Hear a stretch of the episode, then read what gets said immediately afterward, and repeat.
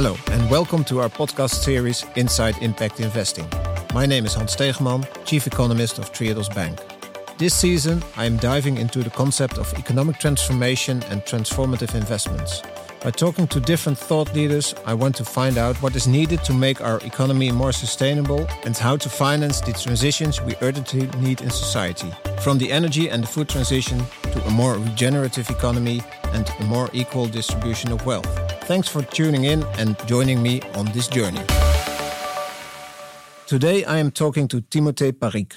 He is a social scientist originally from France who currently works as a researcher at the School of Economics and Management of Lund University in Sweden. In his PhD dissertation, The Political Economy of Degrowth, he explored the economic implications of degrowth. Tim is also the lead author of Decoupling Debunked Evidence and Arguments Against Green Growth, a report published by the European Environmental Bureau. He frequently writes about green growth and decoupling. Welcome, Tim. Glad to have you here on our on our podcast, Inside Impact Investing. You're one of the experts, I think, internationally about degrowth. And also in the Netherlands and also in the investment community, especially in sustainable investing, and more and more people are talking about degrowth. But to be honest, they also don't know what to do with it.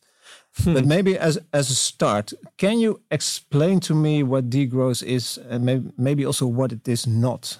Yeah, we can start with this. So let me start with one sentence definition. So Degrowth is a democratically planned downscaling of production and consumption to lighten environmental pressures in a way that reduces inequality and improve well-being. So now I can unpack a bit that definition. The factual degrowth as a phenomenon is a reduction of production and consumption. And if you only take that, then it's very similar to a recession. If you measure your economy's GDP can either goes up and then we call it economic growth, it can stagnate and then we call it secular stagnation or just stagnation, or it can just go negative. Then we call this usually a recession or if it lasts to depression. So degrowth is a specific kind of contraction. So then you add like four essential features.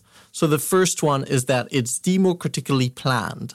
So that's the difference between recession as a bit of an external accident of a mm-hmm. growth based economy that suddenly does not manage to grow anymore. Degrowth is a voluntary shrinking of the economy that is being organized for that very purpose. So it's no accident, it's actually organized. And then why is it organized? Well, the first objective you could say is to lighten environmental pressures. So here degrowth is a bit of a plan B. It's a, let's say, reaction to our inability to green economic growth, or even more than just green economic growth, to reconcile or the functioning of our economies in their current size with planetary boundaries. So if you take a country, let's say like France, and France is overshooting many of its national planetary boundaries, and then you can green a bit. We've tried to do things over decades. There's been a tiny bit of decoupling in certain sectors. So that brings us one way. But if you cannot do more, then you will have to do something else.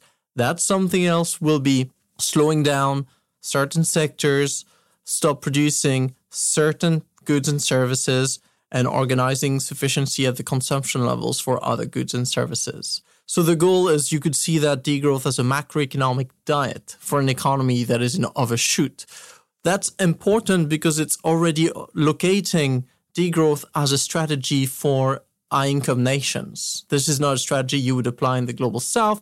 This is not a strategy that would fit a country where poverty remains, so where you would need to expand production and consumption. It's really a strategy for what you could call obese, you know, very advanced old capitalist economies that have built up all the infrastructure that at the macroeconomic level have enough wealth and infrastructure to guarantee well-being for all their populations but that have constructed that affluence at the cost of an enormous ecological overshoot. So I'm continuing with the last two elements. So you want to democratically plan that transition so that not only it's effective, so you do reduce your ecological footprint, but you do that in a way that reduce inequality and improve well-being. And then the question is, you know, why do you add this? I mean, why not? Of course, we're organizing this big ecological transition. We need to make it in a way that it doesn't make the most vulnerable part of the population in a worse off situation. Otherwise, your transition is not socially acceptable. And you could even argue it's not morally worth pursuing.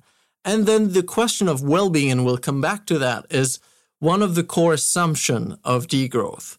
So this is something we can discuss, but to say that you can both shrink the size of GDP in a high income country, let's say France, while also improving the quality of life as measured with concrete indicators like life expectancy, levels of education, subjective well being, quality of democracy, trust levels, all these kind of non financial indicators that, if you manage to do it intelligently, could mm-hmm. increase while you decrease economic activity. This is a very uh, well. It started with one complex sentence, but it was one sentence where you explained degrowth, and then you list a number of features on degrowth.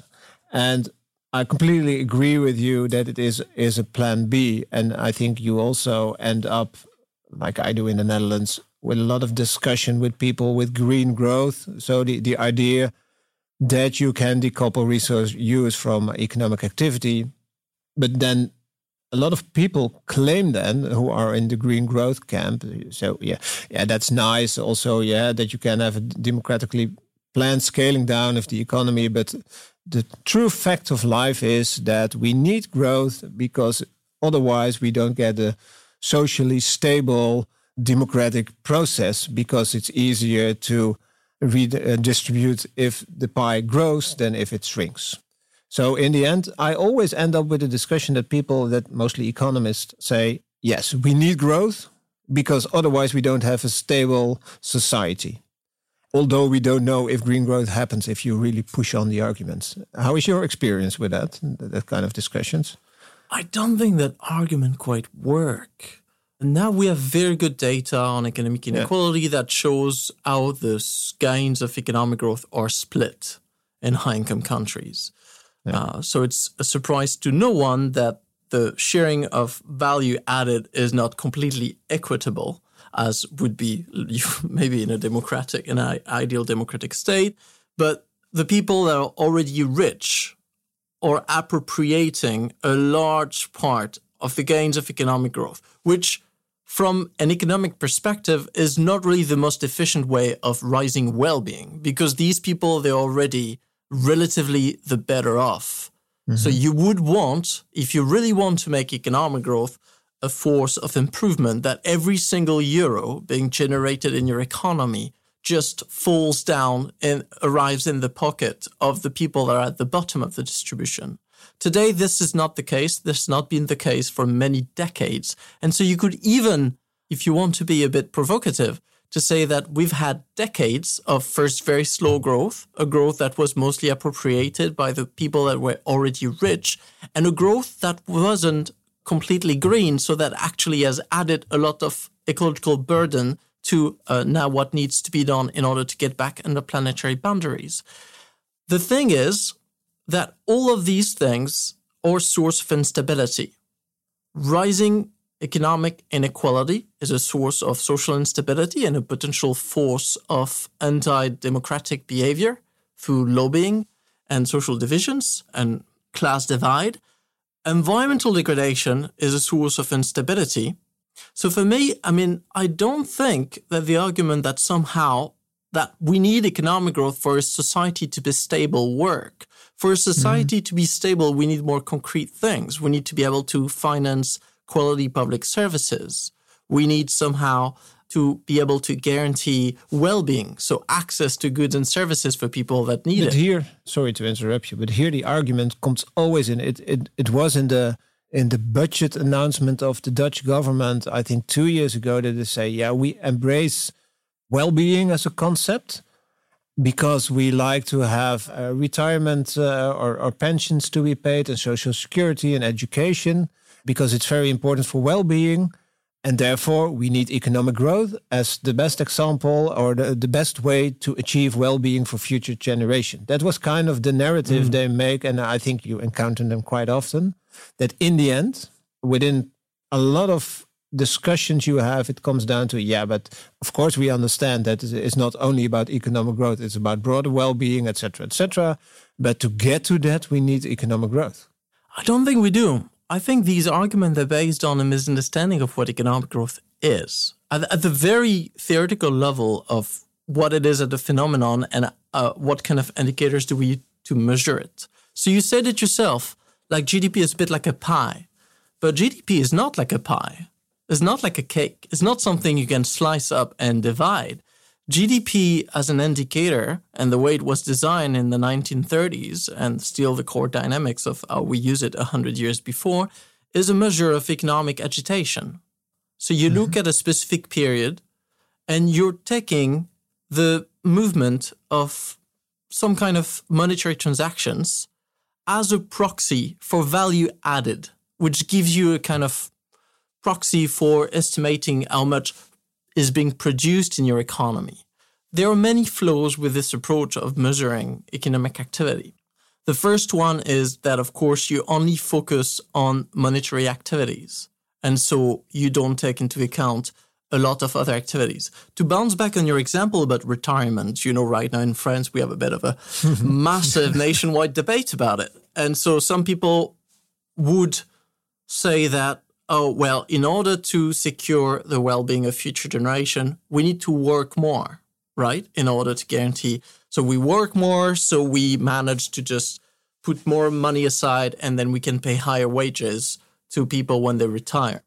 But then if you place yourself from a broader economic perspective, and you look at not only monetary values, but also whatever is being produced outside of the economy. I'm thinking in France, for example, volunteer work every single sport association where you send your kids to play soccer on Wednesday, most, like the great majority of every single sport structure are run by volunteers. This is not in, in GDP.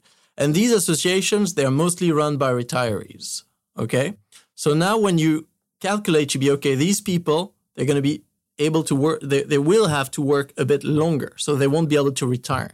So that free services, that wealth that existed in volunteer work for um, kid sport association, all of a sudden will cease to exist. And that's a loss of wealth. So yeah. we see here like it's not only a matter of just, you know, we need money and then with that money we can finance things. We need to look a bit more like what do we use money to finance? I give you another example, just to be if you have a like it is the case in France now, people arguing, but yeah, but the cost of healthcare are rising. And so if they're rising, we're living longer lives. And so we will need to find the money in order to pay for that, the rising healthcare costs. So maybe we, we do need to work more.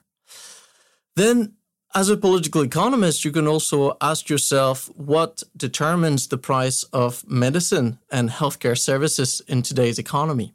And you can do little scenarios like I've, I've been doing for France, where you just look at the pharmaceutical industry and the prices that they have and the way they're being organized today as for profit businesses. And you compare this to their competitors that are being organized as not for profit businesses, cooperatives, mm-hmm. and associations. Then, of course, you realize there's a huge price gap and there's certain like unsustainable situation of monopoly from these big pharmaceutical industries. So just the general argument to be, let's say we completely transform the healthcare sector by regulating prices or just by imposing by saying, if you want to be an actor in the healthcare sector, you cannot, you know, pocket individually appropriate more than X percent of your profits.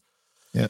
All of a sudden you will reduce the cost of healthcare, which will be exactly the same effect that increasing the wage so that you have a better access. You would improve access to medicine for the people who need it. The difference is one scenario, the one where you need economic growth, is the one where you will rely on an expansion of your economy, which we knew today also means an expansion of your footprint. The other one, through the transformation of the sector, that guarantee that reach the same result, a better access, can do that without growth or even in parallel to a contraction of the economy, which makes it advantageous in today's situation where we're one of the priorities we want to do whatever we want to do socially, but whatever we want to do cannot go against the priority of reducing our footprint. Mm-hmm.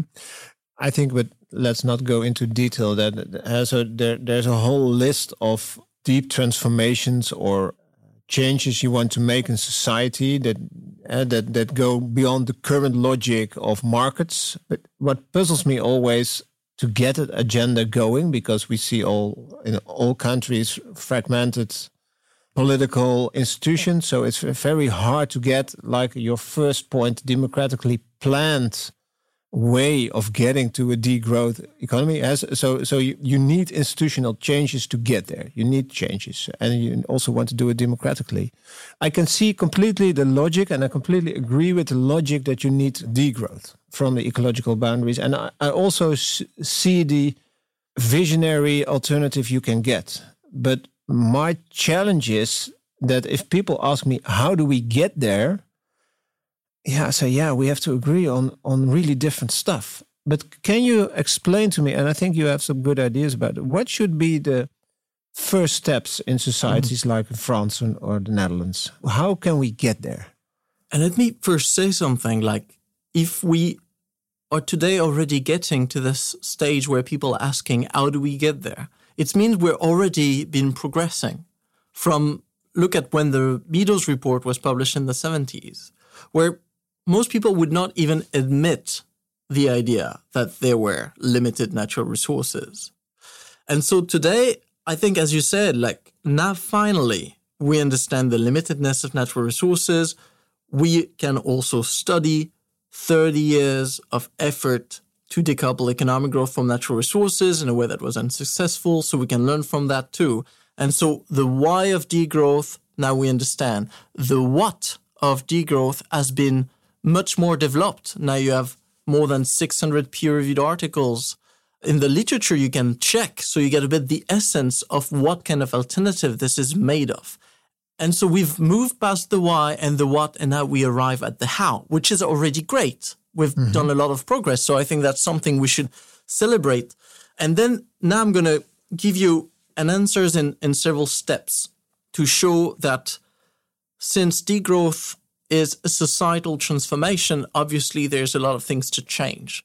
The first layer is to remove incitations to grow. That's the first thing because right now we do have an economy organized around growth. So advertisement is a very good example. Advertisement is a very good institution to incite consumption. That's why it's for. If you want to maximize consumption in your economy, it's great that you, you have a lot of investment in advertising. If you want to do the precise opposite, if your goal is minimalism, as it is right now in countries that are really trying to reduce consumption, then advertising becomes an obstacle. So right now we need to do away with advertising as a sector. It's just an institution that is not working for us anymore. Same thing for other little practices that have broader consequences the very existence of the for profit company. Again, a very handy institution in an economy where you really want to maximize the accumulation of capital. Then it's great. Then companies, they all get created as for profit companies and they compete on markets for financial performance. And you have some kind of natural selection for the most profitable companies that gather more and more power. And it's great. The problem is today, the priority number one for these countries we've been talking about is not capital accumulation. That's not what we care about today. The problem is not a problem of quantity, it's rather a problem of quality. We want somehow these core sectors of the economy to first guarantee access to the people that need these products more so that's also that's a allocation problem, not the size of production problem. And then we want that production to be organized in the most sustainable way possible. So we need to change the quality of the way we produced. And so we, we kind of have to shift from a competition based on quantity measured by financial indicators by a competition based on quality measured by well-being indicators. So mm-hmm what I'm arguing in the thesis is that we also need to do away with the for profit business model. And here we've only been talking, and there's a lot more to talk about, about just removing growth drivers. I'm just hanging in on capital accumulation, which is a core feature of capitalism itself. So this is not a small change, I would say. Uh, That's pretty huge. this, is, this is one, uh, well, and it's also one of the most existential things, I think, in the discourse about degrowth and capitalism, and also so Triodos is a financial institution, so we still use the logic of financial markets to pursue a better world. And I think in this area, so so I completely agree with you that you should not maximize profit, but you should maximize well-being also at a company level. But the logic of the market, which is only measuring in money terms, makes it quite logical that you maximize only financial wealth.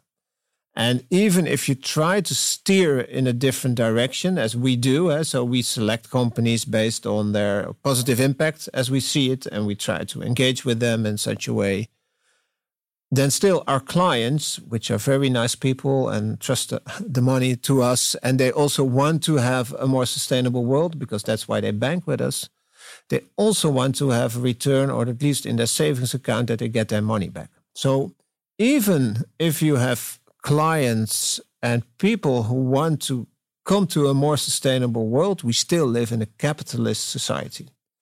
And my question to you is so this is a long introduction, but my question to you is okay, if we want to change the nature of capitalism, is this something we can do within a capitalist structure? Or should we say, no, we should start somewhere else? There's no starting somewhere else. And I mean, the history of all economies in the world is a authority, organic history of change.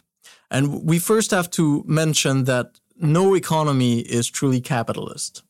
It's always an economy also is a mixed match of institution. If you take France, you know, 10% of the French economy is what we call the économie sociale et solidaire, social and mm-hmm. solidarity economy. So it's part of the economy that has its own rules. So you, you know, wage of being, they're being capped. The kind of profits you can distribute to shareholders, it's also capped. They have their own model of governance with multi-stakeholder kind of democracy. They have their own accounting frameworks. So it's an alternative system that some people have described, and I like this very much, as, you know, the closest form we have of real existing communism. So within the French economy, you also have like small businesses, small local businesses that have, let's say, an economic software that is quite different from a stock market big, you know, multinational corporation. And so here we have to recognize that already within the system we have today, we have the whole spectrum of potential future systems. The question we need to ask ourselves is what practices today are holding the seed of the economy of the future? And what practices kind of represent the economy of the past we're trying to escape? So we, we we discussed what degrowth is. We discussed a little bit how we can have a transition towards it, and we also discussed a little bit on the relationship between investment, as I might say, and degrowth. But what I also encounter quite often is that people say, yeah, but the reason we cannot have degrowth is the interest uh, rate or mm. interest payments in general, because that drives growth. My position on it is no, it, it is the core of capitalism, so capital accumulation that drives growth. And what the financial sector does is maybe only amplifying that need for growth. So, like Minsky like cycles that you get because of the system. How do you see that, the role of interest and the financial system in relation to the growth that we need or not need? So, there's been a few papers on this, starting with one in 2013 by a colleague, uh, Louise Onca constructing like little models to better understand that question. And indeed, like positive interest rate or not do not create an imperative to grow if and only if the totality of the revenues from these interest gets back straight into the economy. So let's say if you go and have a loan at the bank, you borrow a million dollar, then you repay it with interest. If that extra interest just gets back into economy, let's say it pays as, as wages for the people working in the bank, then you know that amount of money won't have to be created extra to repay the debt because it will be in circulation. In practice, though, this is not the case because there is a bit of, uh, you know, the revenues from banking activities because banks, commercial banks, they usually are actually all of the time, most of the time, for-profit entities and they don't like little cooperatives you know distribute the integrality of their profits as wages and stuff like this. They do pay dividends to people whose money stays on financial markets. So it doesn't get available in the other parts of the economy. So we do have in practice a growth imperative coming not from the fact that you have positive interest but let's say about the double fact of how high these interest rates are mm-hmm. and what is being made of the money earned through the act of credit lending. Yeah, I think I I agree on that one. Let's let's not go into the the details of money creation for for this one because there's also some story you can tell uh, why it should lead to growth. But maybe let's go to the final part. I'm very curious because you're such an expert on degrowth, and if you would be let's say, the president of France in your case, and you have mm. autocratic powers to take three big measures that can be implemented tomorrow to come to a society which is more aligned with your degrowth idea. What would those three measures be? So the first one is to turn every single business. So in France, we have around 4 to 4.5 million businesses all of them must follow the rules of these not-for-profit cooperatives we have in the social and solidarity economy. So the law is already there. You just have to apply it. Actually, many companies, thousands have transitioned into these forms. Mm-hmm. So from that change on, it means that all these companies won't be able to distribute their profit to individuals. This is the model of the not for profit business that has been developed by American economist Jennifer Hinton. You know, you could keep the same businesses, same activity, but these rules, they're a bit more demanding in the sense of first democratic governance, where you have to decide what is to be done with the profits. Are they going to be reinvested into the activity of the business? Or like Patagonia, you know, are they going to be given to a foundation that's going to invest yeah. to a social or ecological cause attached to the raison d'être of the company? Here we see that the interesting shift is that the raison d'être of a company is not to make a profit anymore. It is to achieve a social mission, and making a profit is a means to achieve these missions. But it also means that in many activities, you don't necessarily need to make a profit. You need to have some kind of, let's say, financial viability at the level of your company's budget, but you won't be jeopardized just because you don't make a profit, let's say. Yeah. So that's choice number one.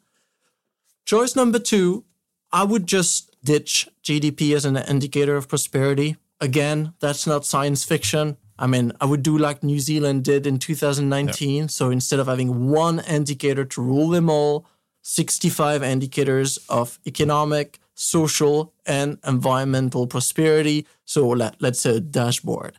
I would have this at the national level. And here, when we mean democratically planned, I know you said I had autocratic power, but I would organize, you know, a citizen convention, like a bit like we did citizen convention mm-hmm. for climate.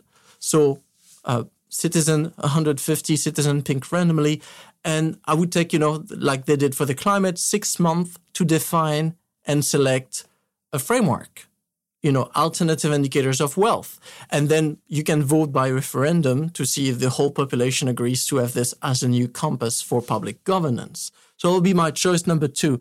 Choice number three, and now I'm, I'm really hesitating because I've got many things to, to, to put into this only agenda. but I'm gonna I'm gonna use that opportunity to use something that we don't talk enough about. So right now, one of the challenge of the transition is to get rid of fossil fuels as fast as we can. Okay. This is extremely difficult in a developing country. This is atrociously difficult in a poor economy whose state revenues depends on, you know, oil export. But this is as easy as it gets relatively to all other countries in the world in our Western high income nations. So for us, we should be at the frontier of this divestment uh, mission. One way of doing it that I think would be quite more effective than the carbon tax approach we've been using uh, for quite some decades now. I mean, Sweden has this carbon tax since 1991. I think Finland had it a few years before. So there's been a long time, and that has not, you know, decarbonized Sweden or Finland. Even these countries, these front runners, have not managed to ditch fossil fuels. So another approach would be the idea of uh, tradable energy quotas. I mean, the idea of quotas in general. Let's say in France, you have a carbon budget for the year. We do, it's in law, it's IPCC derived, and you have this. So then, once you know how many tons of carbon you can emit, you can divide this into permits, you know, fossil fuel yep. energy permits and then you allocate them in the way you want. You can auction them to companies, the government, you can get part of it as a kind of carbon universal basic income to citizens. You decide the fairest way of doing that. And then, of course, you can have secondary market where people can exchange so that you still have an efficient allocation of these quotas. What's important is that at the end of the year, there's been no more emission than are permits. And the year after, you decrease by 10% and you repeat the same story whatever you do and you learn from experience and most probably you improve the system, what you're preventing yourself from doing is from emitting more carbon that you can. That's very clear. I just give you a, a, question, and you, as the new president, has immediately already very thoughtful points to make this happen. And since I still have you here, my final question on this would be related to Triodos Bank and, and what we are and what we try to do if there is one measure of one thing we should do as Triodos to get a transition to a degrowth society, or as we call it, a more sustainable world, but that might be the same. As a role as a financial institution, what can we do? What should we do then? Where can we make the biggest difference? I've been invited by a lot of financial actors over the last few months, and talking to them about what they can and they can't do. So the obstacles they face in trying to do what they want to do, as you say, finance change and change finance, very often has to do with the imperative to make profits, has to do with a profitability constraint. So what I'm telling these actors, and I think that applies to, to your organization as well, is if we really want to be as bold as we can so make these moves that we've not made already. And I think it's important to be humble about this. Yep. What we've done now and for the last years has not worked. Not a bit. We're still investing more. You know, the, the entire fi- international financial market sector is still investing more into the stuff we want to divest from. So whatever we've tried, you know, the effervescence of green finance has not changed the tendency. So whatever we've tried has not worked. We will need to be bolder. Except bolder right now means taking risk, which means investing into things that don't have quite a return on investment, not as positive as other things. And it even means investing in a lot of things that have negative return on investment. This we don't know how to do. A state knows how to do that. Philanthropists know how to do this. An investment fund doesn't know. It's not part of the things they do. So you need to change your structure in a way that will allow you to do these things, which you can do on top of other things you've been doing.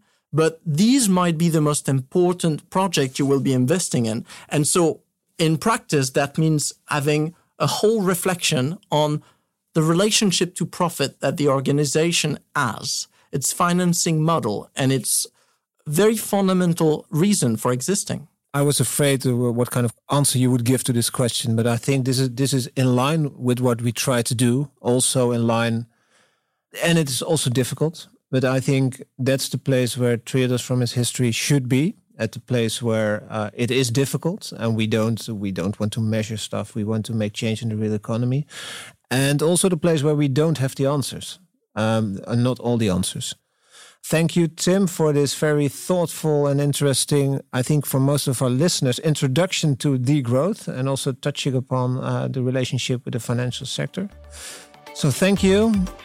Thanks for listening to this episode. Don't forget to follow us on Spotify to make sure you don't miss any updates. And as always, we are happy to hear your feedback. Until next time.